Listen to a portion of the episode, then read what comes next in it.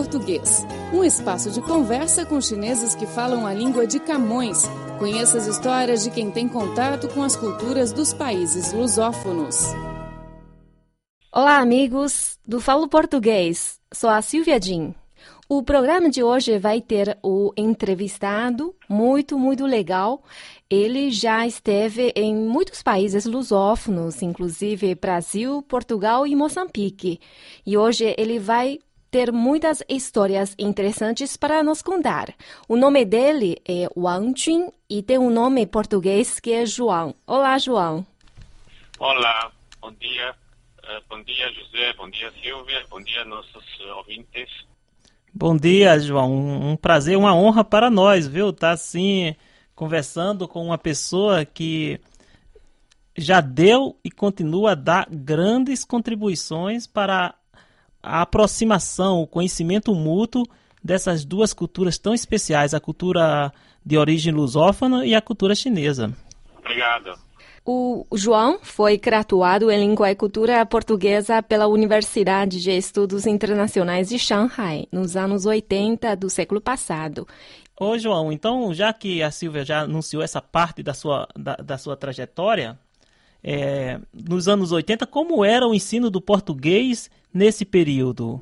Você... Ah, nesse período, é, eu acho que as condições não, são, não eram tão bom tão boas como hoje em dia em, nas faculdades lá em Pequim ou, ou Shanghai, onde agora há, há cursos de superior de português. Naquela altura, nós, nós tínhamos uh, três professores chineses, um casal, que eu acho que é muitas pessoas aqui da China, na área de, de ensino português, conhecem, que é professora Wang Soyin e professor William Pin, o casal, que hoje está em Portugal, e também outro outro professor chinês eh, que se chama eh, Sr. Zhang.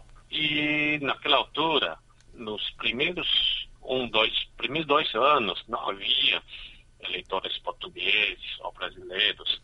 Eu me lembro que no terceiro ano começou, começamos sim a, a conversar mesmo com, com estrangeiros que eh, eram leitores portugueses, mandado pelo Instituto Camões, depois Fundação Oriente, leitor brasileiro uh, não havia, não havia.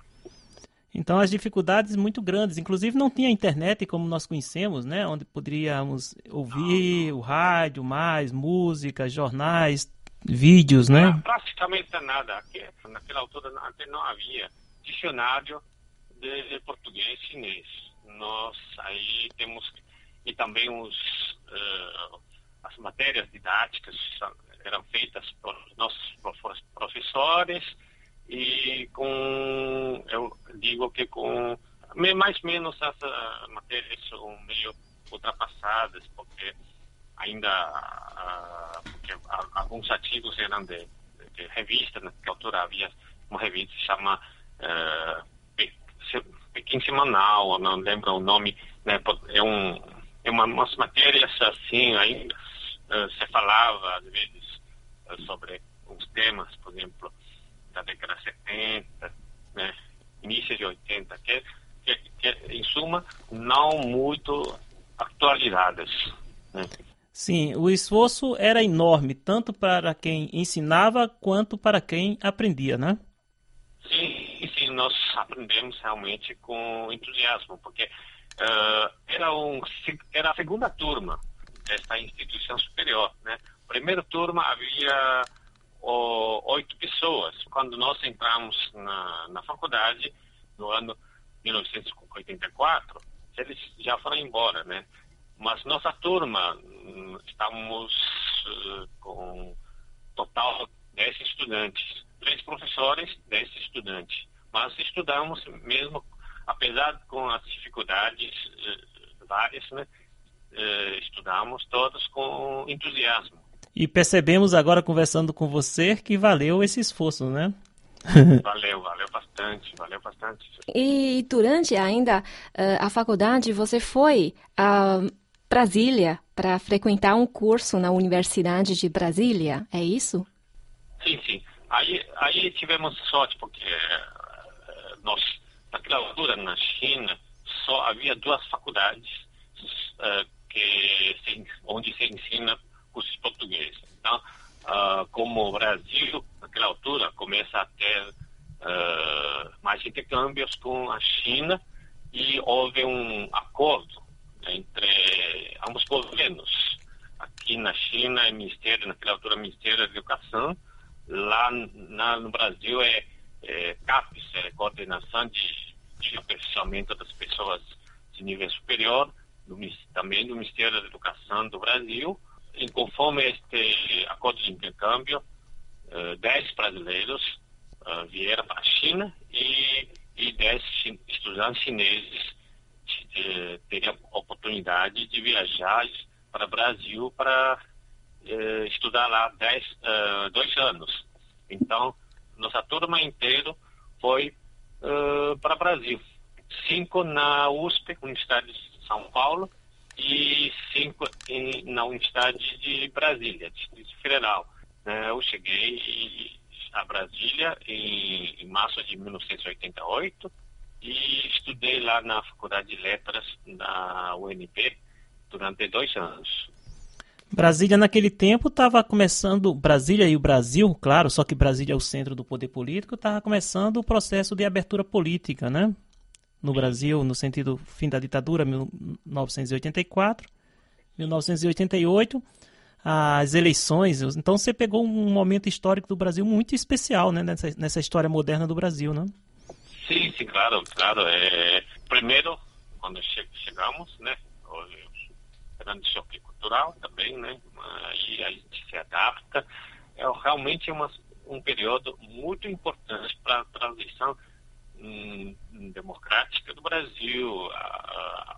Assim, nós observamos de perto os movimentos da eleição de direito, né, direito também aí os movimentos sindicais, né, e, e realmente esse processo de democratização nos impressionou bastante, bastante. E o senhor foi um, você, como amigo assim, vamos chamar você, foi um, é, uma testemunha privilegiada, hein? Eu gostaria de ter estado em Brasília naquele período.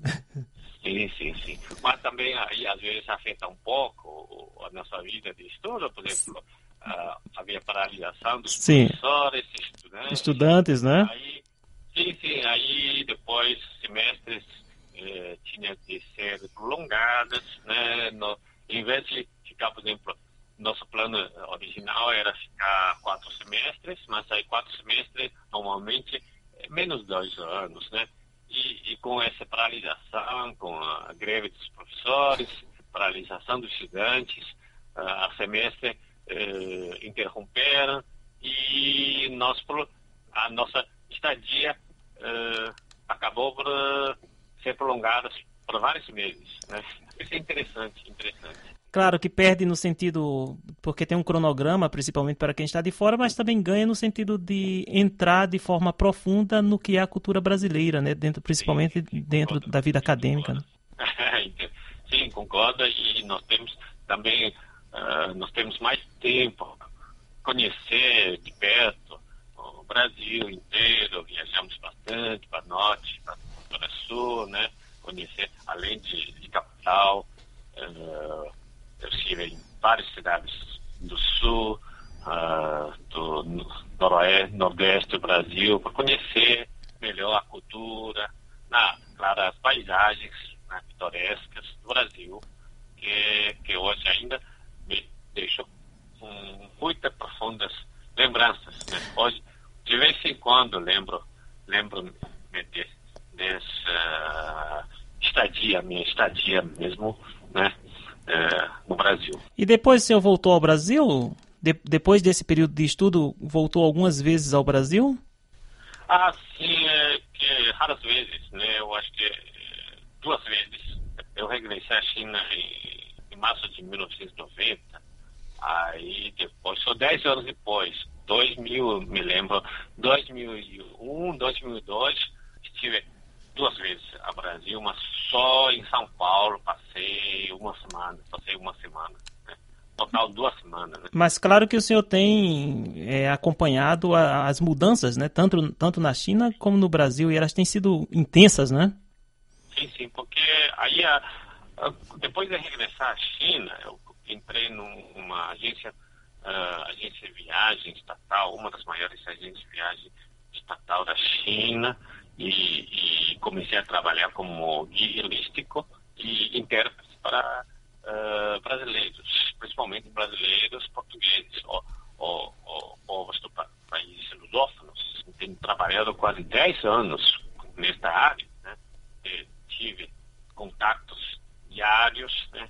diários, ou muitas vezes é, por ano, uns 150, 200 dias com contato com pessoas de, de origem uh, dos países lusófonos. Então, uh, sempre tenho acompanhado uh, as mudanças, uh, as situações do Brasil, outros países, por exemplo, Portugal. E você também tem muitos contatos uh, com os hotéis em Portugal, inclusive você também foi enviado pela empresa para estudar, para aperfeiçoar a língua portuguesa na Universidade de Coimbra. Sim, sim, essa foi uma.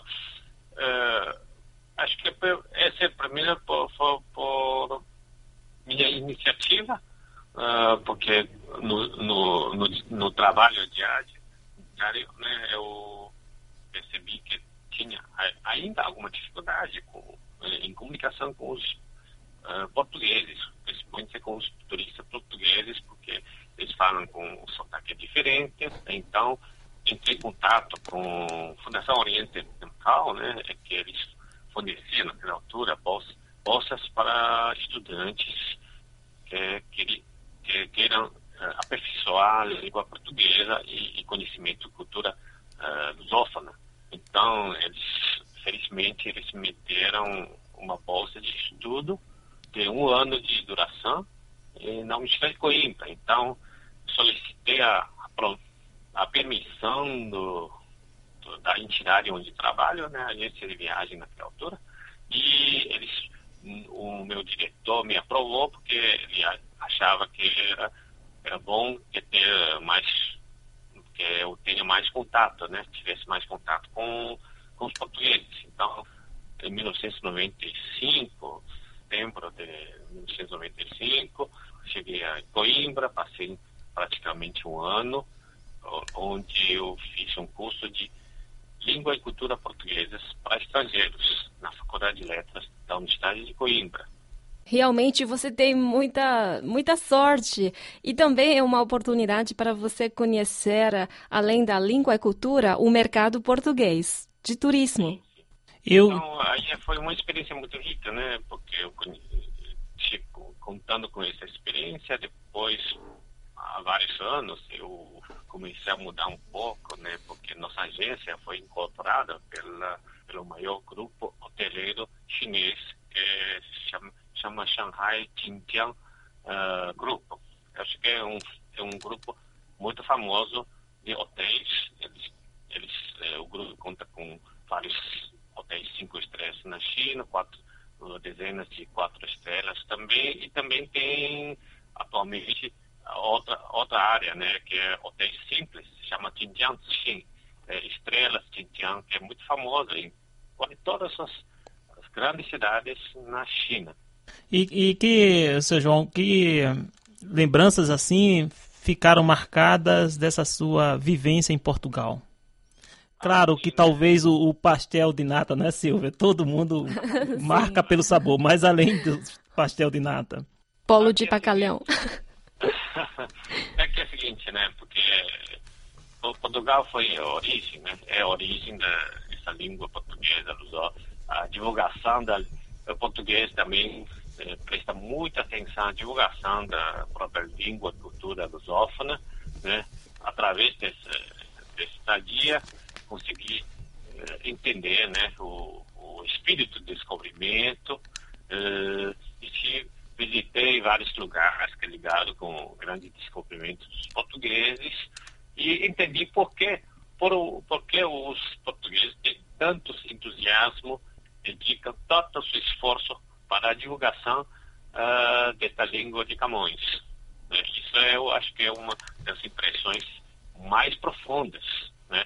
E também eh, era uma oportunidade para uh, assim consolidar a minha vontade, vontade de usar, usar, utilizar mais essa língua e, e contribuir para uh, o intercâmbio, principalmente intercâmbio entre as pessoas, intercâmbio cultural uh, do povo chinês e do povo de expressão da língua portuguesa.